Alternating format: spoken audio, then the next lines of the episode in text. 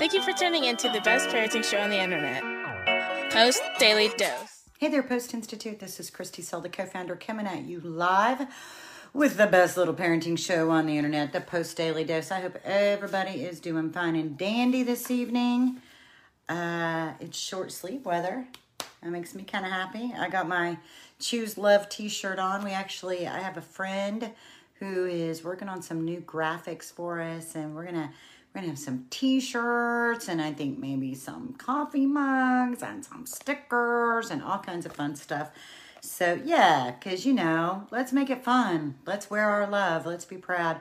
Oh my goodness. Okay, so I told you guys that I can see sometimes it'll tell me names of who's watching, even if they don't say hi. And I see Roberta Hinman, and uh, I hadn't seen you in a long time, love. But every time I see your name or every time I hear from you, I just have this huge place in my heart where I just feel like I'm wrapping you in a big hug and I know I am getting one back. So thank you for watching. Everybody who's tuned in, thank you so much. Anybody who wants to say hi, feel free. I'm going to plug these books real quick from Fear to Love. You can get it on promotion, feartolovebook.com. We have this great workbook right here. You can get it in print on Amazon. You can get it as an ebook on our website, postinstitute.com. And then this one right here, the Great Behavior Breakdown. I do have From Fear to Love and the Great Behavior Breakdown put together as a little bundle. And uh, we also have discounts for people who want to order in bulk. And uh, I always like to work with agencies or people who are wanting to gift books to others. Um, so you're anytime you're welcome to shoot me an email and we'll see what we can work out for a win-win for your agency. Um, so we have been talking, um, uh, back at you, Roberta. We have been talking about sexualized behavior in children.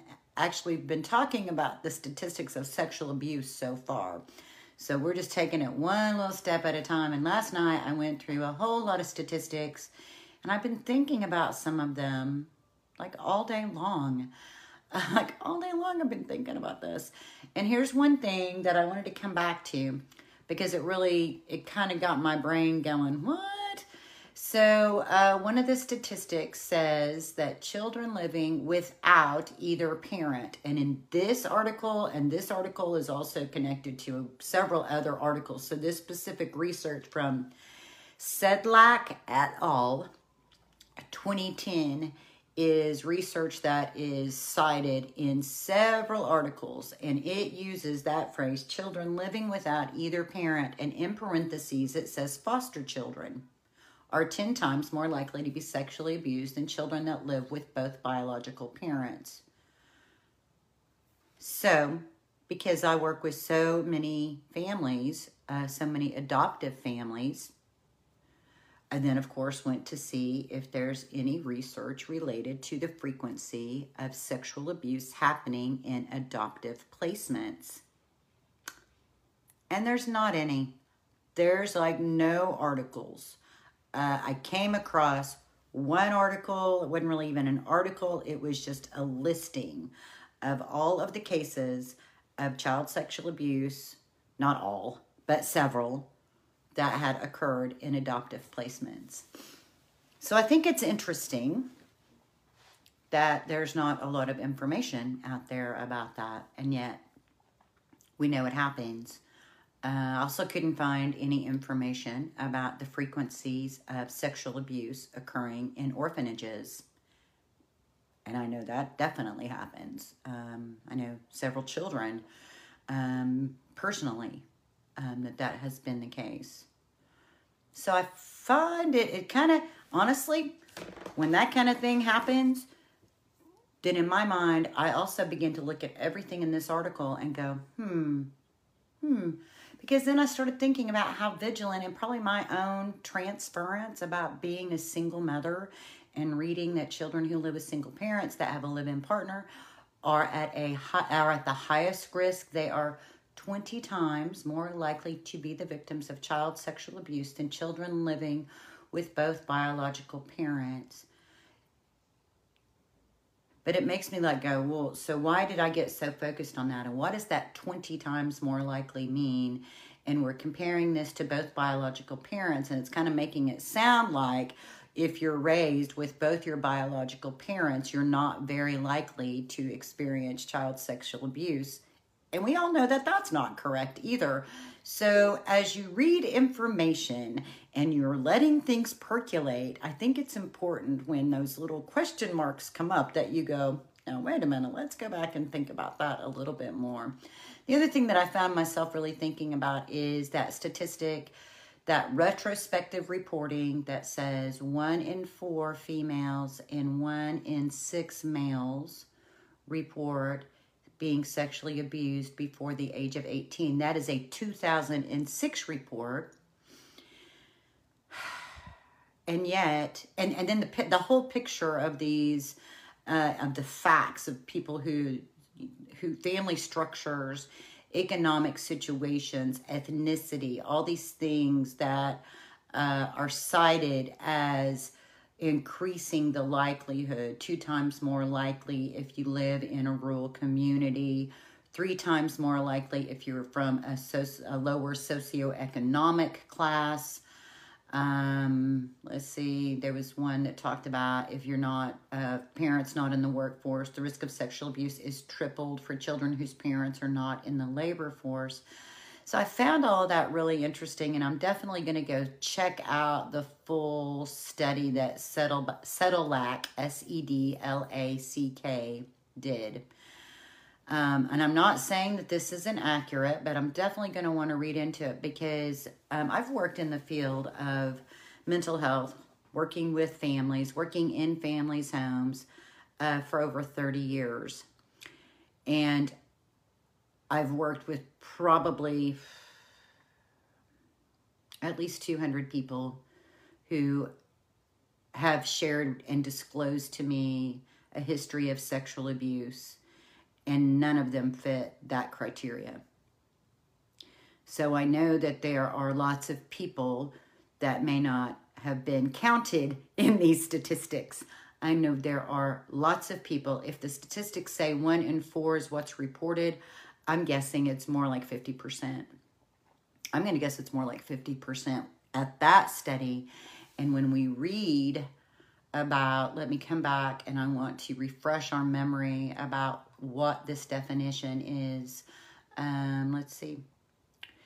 Sexual abuse, child sexual abuse is any sexual activity between adults and minors or between two minors when one forces it on the other. This includes touching, non touching acts like exhibition, exposure to pornography, photography of a child for sexual gratification, solicitation of a child for prostitution, voyeurism, and communication in a verbal way in a sexual way by phone.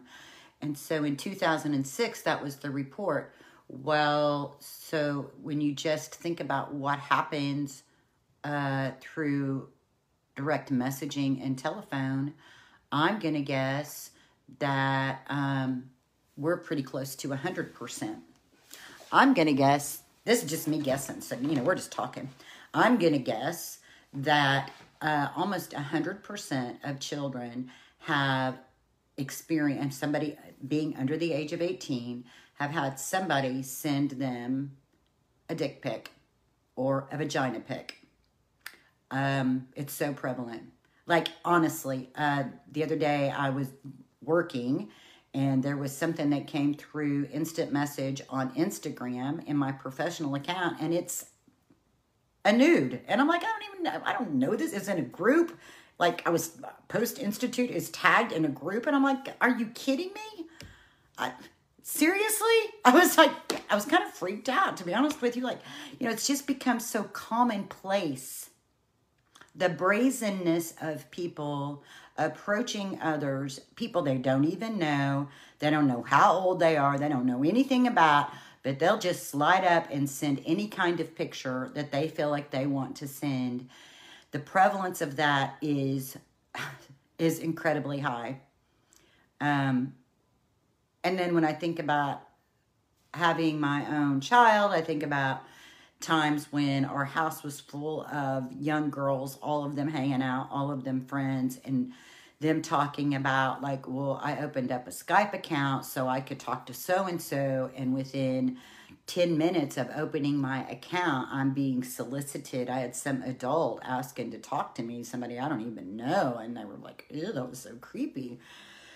So, I think that uh, we're going to find some really interesting information when we get new data. I think new data is going to pretty well blow our minds with regards to how, at what an early age, our children are being exposed to sexual content. Um, I was doing a podcast um, with the folks at Great Parenting Simplified on the topic of pornography, and it's estimated around age eight and nine, about age eight and nine, is when kids first start seeing sexual content on the internet.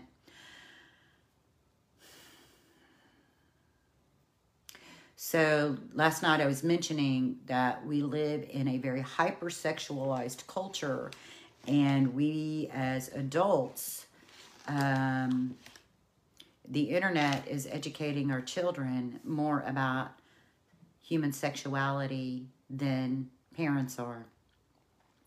And knowing that your child is likely to see pornography or something sexual, hypersexual, by the age of eight, and I don't mean hypersexual like explicit lyrics or a scantily clad, scantily clad person.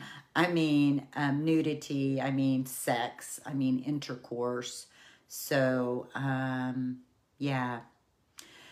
So we have a big job as parents with regards to teaching our children and helping them. Um, have some sort of understanding. I think part of this is all coming out of um, just how fast our world is. Um, we have, it, to me, it feels like we have stepped to a place where we are struggling so much with relationship being able to communicate with one another, being able to talk with one another, being able to relate, and yet we still have this very strong biological drive to procreate and our strong biological drive of sexuality. And so that is dangerous because now we're not relating, we're just having sex. And our children are learning about what it means to have sex through what they see on the internet. And that is maybe one way to have sex, but that is certainly not the only way to have sex, and it certainly doesn't address the emotionality. It doesn't address uh, the oxytocin that gets created in your brain. It doesn't address how biologically we are designed to be in relationship based on our if if not through our consciousness and if not through our heart posture through our hormones, we are biologically designed to be in relationship. So I think a lot of times, um, a lot of people really get tangled up, you know, because they're like, I'm trying to do this thing of just having sex, but I have all these feelings. Well, you have all these feelings because we are biologically designed to be in relationship and the act of sex is one of the most intimate acts that two people can engage in together. And it does, it gets all those hormones flowing for that bonding uh, coupling. That is our biology. So I want to come back though, like here I go into all this other stuff, but I wanted to talk a little bit about what is said in this particular article about um, about abusers, about those who are predators. So, uh, let's see. Who are the predators? And I find it interesting that we can have all these demographics about who the victims are. Like we we have like age ranges, and we have all this gender specific information. We know about where they live we know about whether or not their parents are in the workforce. We, I mean, like, we know all this stuff.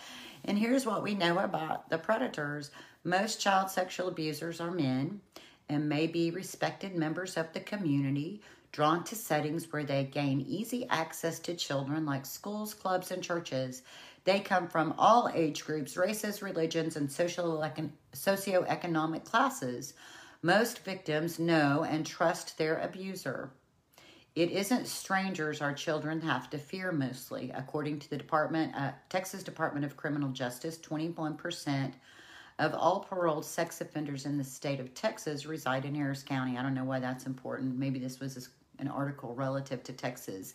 But, I mean, all we're getting here is basically um, uh, sexual abusers are more frequently men, but we also know that there are women who are predators we also know that there are male female partnerships with regards to the sex trafficking industry, that they work in tandem.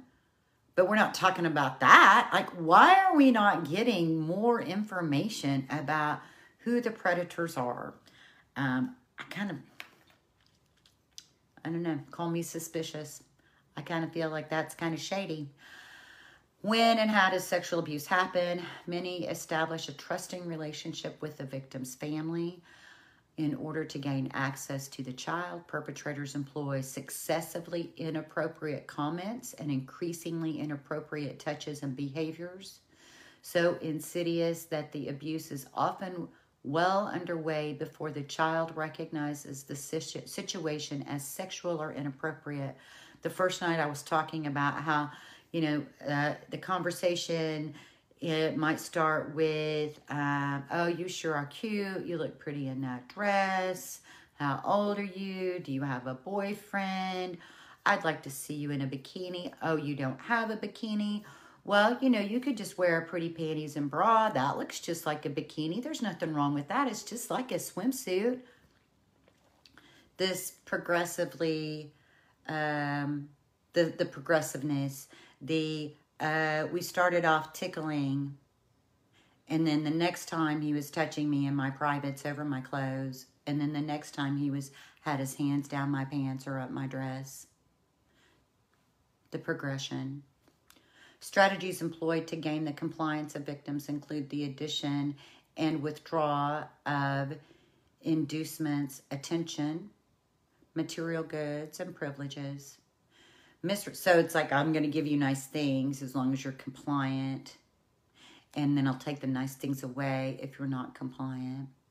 Misrepresentation of societal norms and standards and or the abusive acts themselves and the externalization of responsibility for the abuse onto the victim. Well, if you weren't so pretty, if you didn't have such a sweet body, um, if you weren't wearing that sexy dress. Uh, everybody's doing it.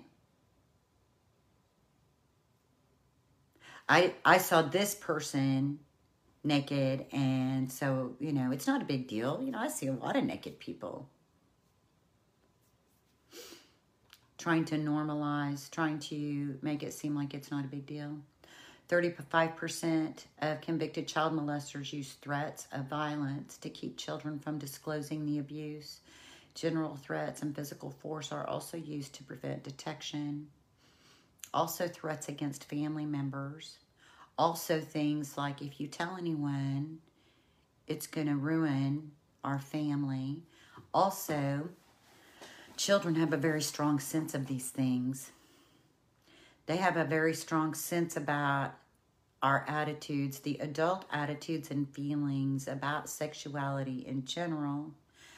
There's also that piece where we teach children not to let anyone touch them in their private places except a doctor or your parents. And so then when an adult approaches them um, and they're not able to say no because they're just children, and this is an adult and we've also taught them to respect adults so there's all these weird mixed messages that we send around all of this. And so if it happens when it happens it is very frequent that children don't tell because they feel scared. They feel ashamed. Their bodies may have reacted in in uh, in ways of arousal because that's what our bodies do. And then they would feel very ashamed and guilty about that and then the shame and the guilt can perpetuate more of the same behavior. So then it kind of becomes like this this very self-destructive sort of pattern where guilt and shame then to alleviate guilt and shame we engage in activities because there's release, kind of like how in the Post Institute and the book From Fear to Love, we talk about stealing and how stealing is highly addictive. We talked about we talk about how self-harm is highly addictive because there's a big rush of endorphins in those activities. There's a big buildup of stress and then there's a big release and the same thing can happen with sexual activity. There's a big buildup of stress. And what research says specifically about pornography, and so I can only assume about other ways of interacting sexually, there's great big huge dopamine spikes. And those dopamine spikes really do a lot of interesting things to our brains. So we'll definitely want to be talking about that more. But I feel like one, I feel like we have a whole lot of more information about people who have have been victims of sexual abuse. When I am working with people who disclose, and I'll use the term sexual abuse for now because that's the term that our culture uses. So when people have when people disclose sexual abuse to me, I don't use that term necessarily. I use whatever term they use. And the reason for that is because there is so there's so much it's such a it's such a thick there's so much shame and so much conflict about human sexuality. There's so much morality that is this big umbrella and yet so many so much happens outside of this umbrella of what has been deemed as the morally appropriate way to be sexual and that is within the confines of marriage right that's that's the big umbrella and then we have other umbrellas that's like, well, if you're in a relationship. And then we have these other um, umbrellas that's like, well, you're single, so you can do whatever as long as you're being safe. Then we have these other umbrellas. So, you know, it's so multi layered that there's no, there, you know, of course it's confusing. And of course it's confusing to our children. Um, it's, of course, it's confusing to our children when they um, are when they have all this information about how adults are conducting um, themselves in relationship to human sexuality. So, you know, to me, there's no wonder there's there's our kids are just like like what in the world? Like what is what is the way to go about being healthy with our bodies and with sexuality? Um, I'm concerned that we don't have more concrete information about who these predators are um, I find it interesting what we know about the people who are who have experienced or been victims of sexual abuse. Again, I steer away from those words when I'm talking to people when they disclose that because I don't want to assign victimhood.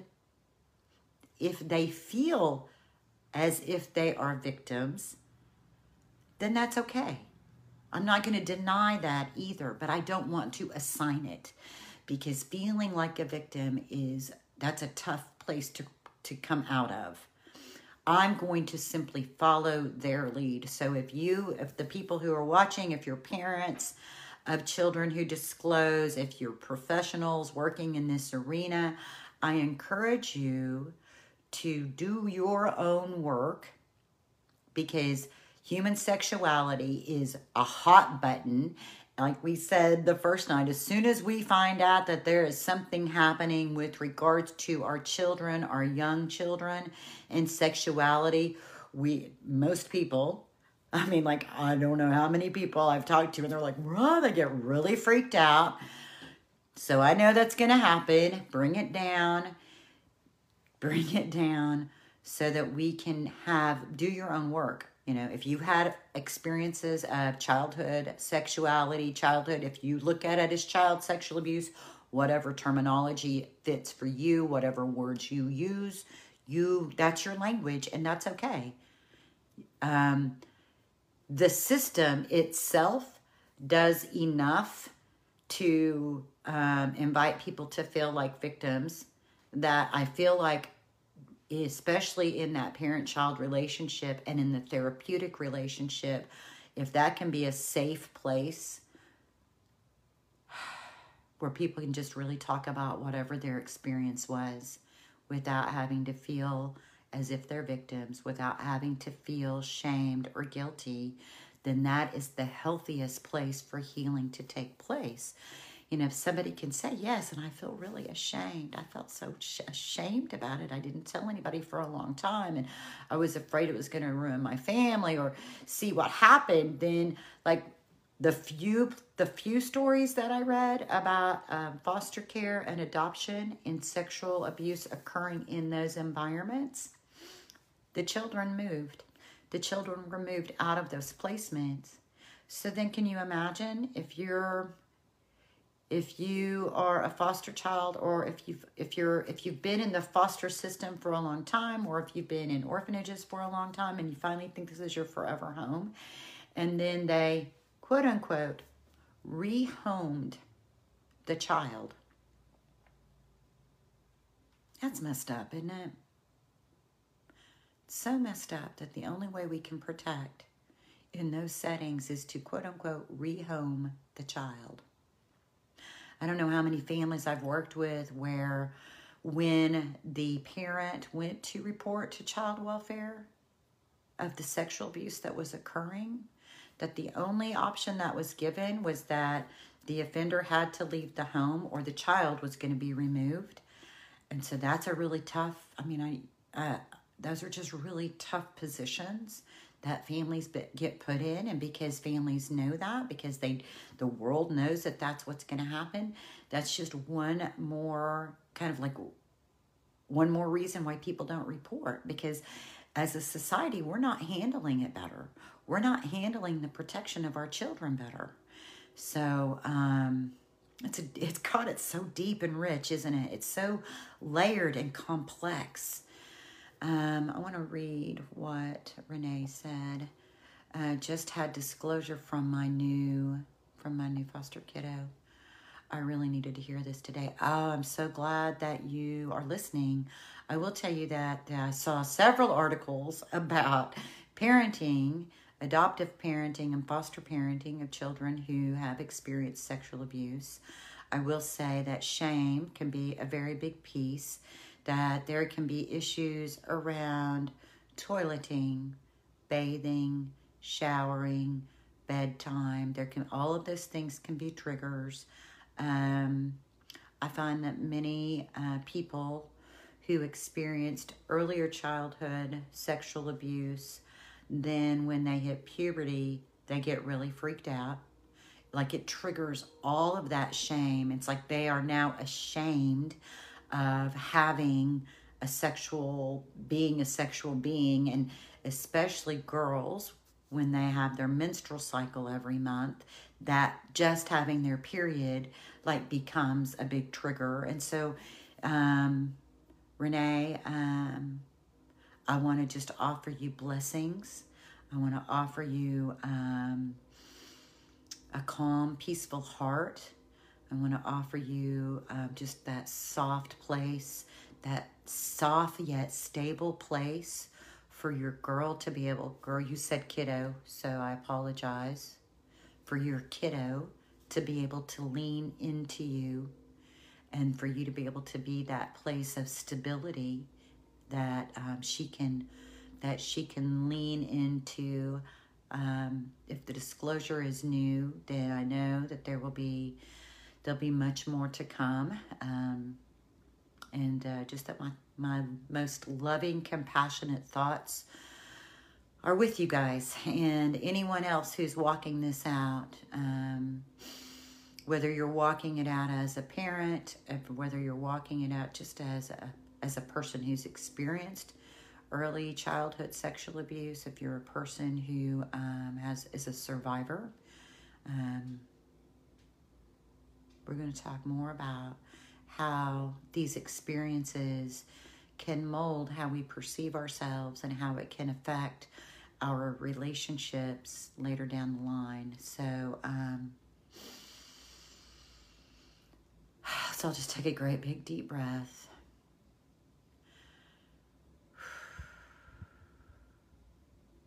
And believe that love is healing because it is.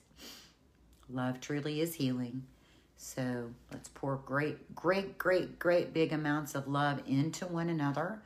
We know that these experiences, this is a, these traumatic, shame creating experiences can create havoc for our children and their neurology. And so you be their safe person.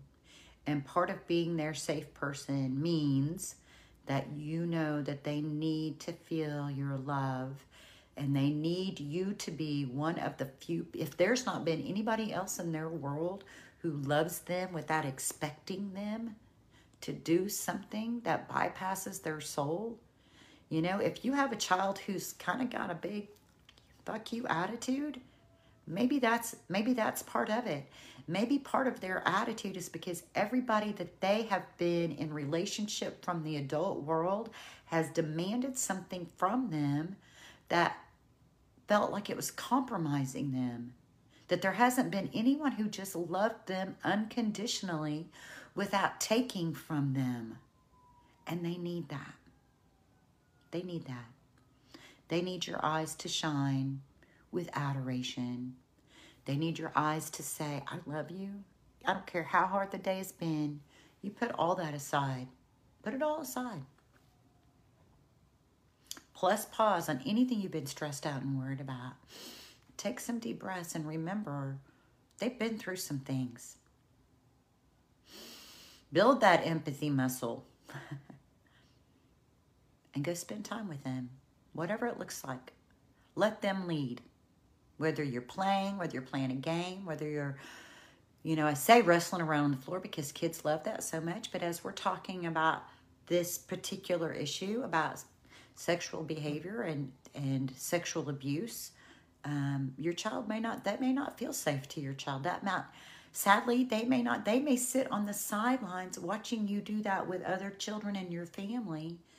And they may have, there may be a part of them that just really wants to get in there and play but just can't because they're afraid they're going to freak out or you're going to touch their boo boo or their nookie, whatever crazy words people have given to their vagina and their bottom.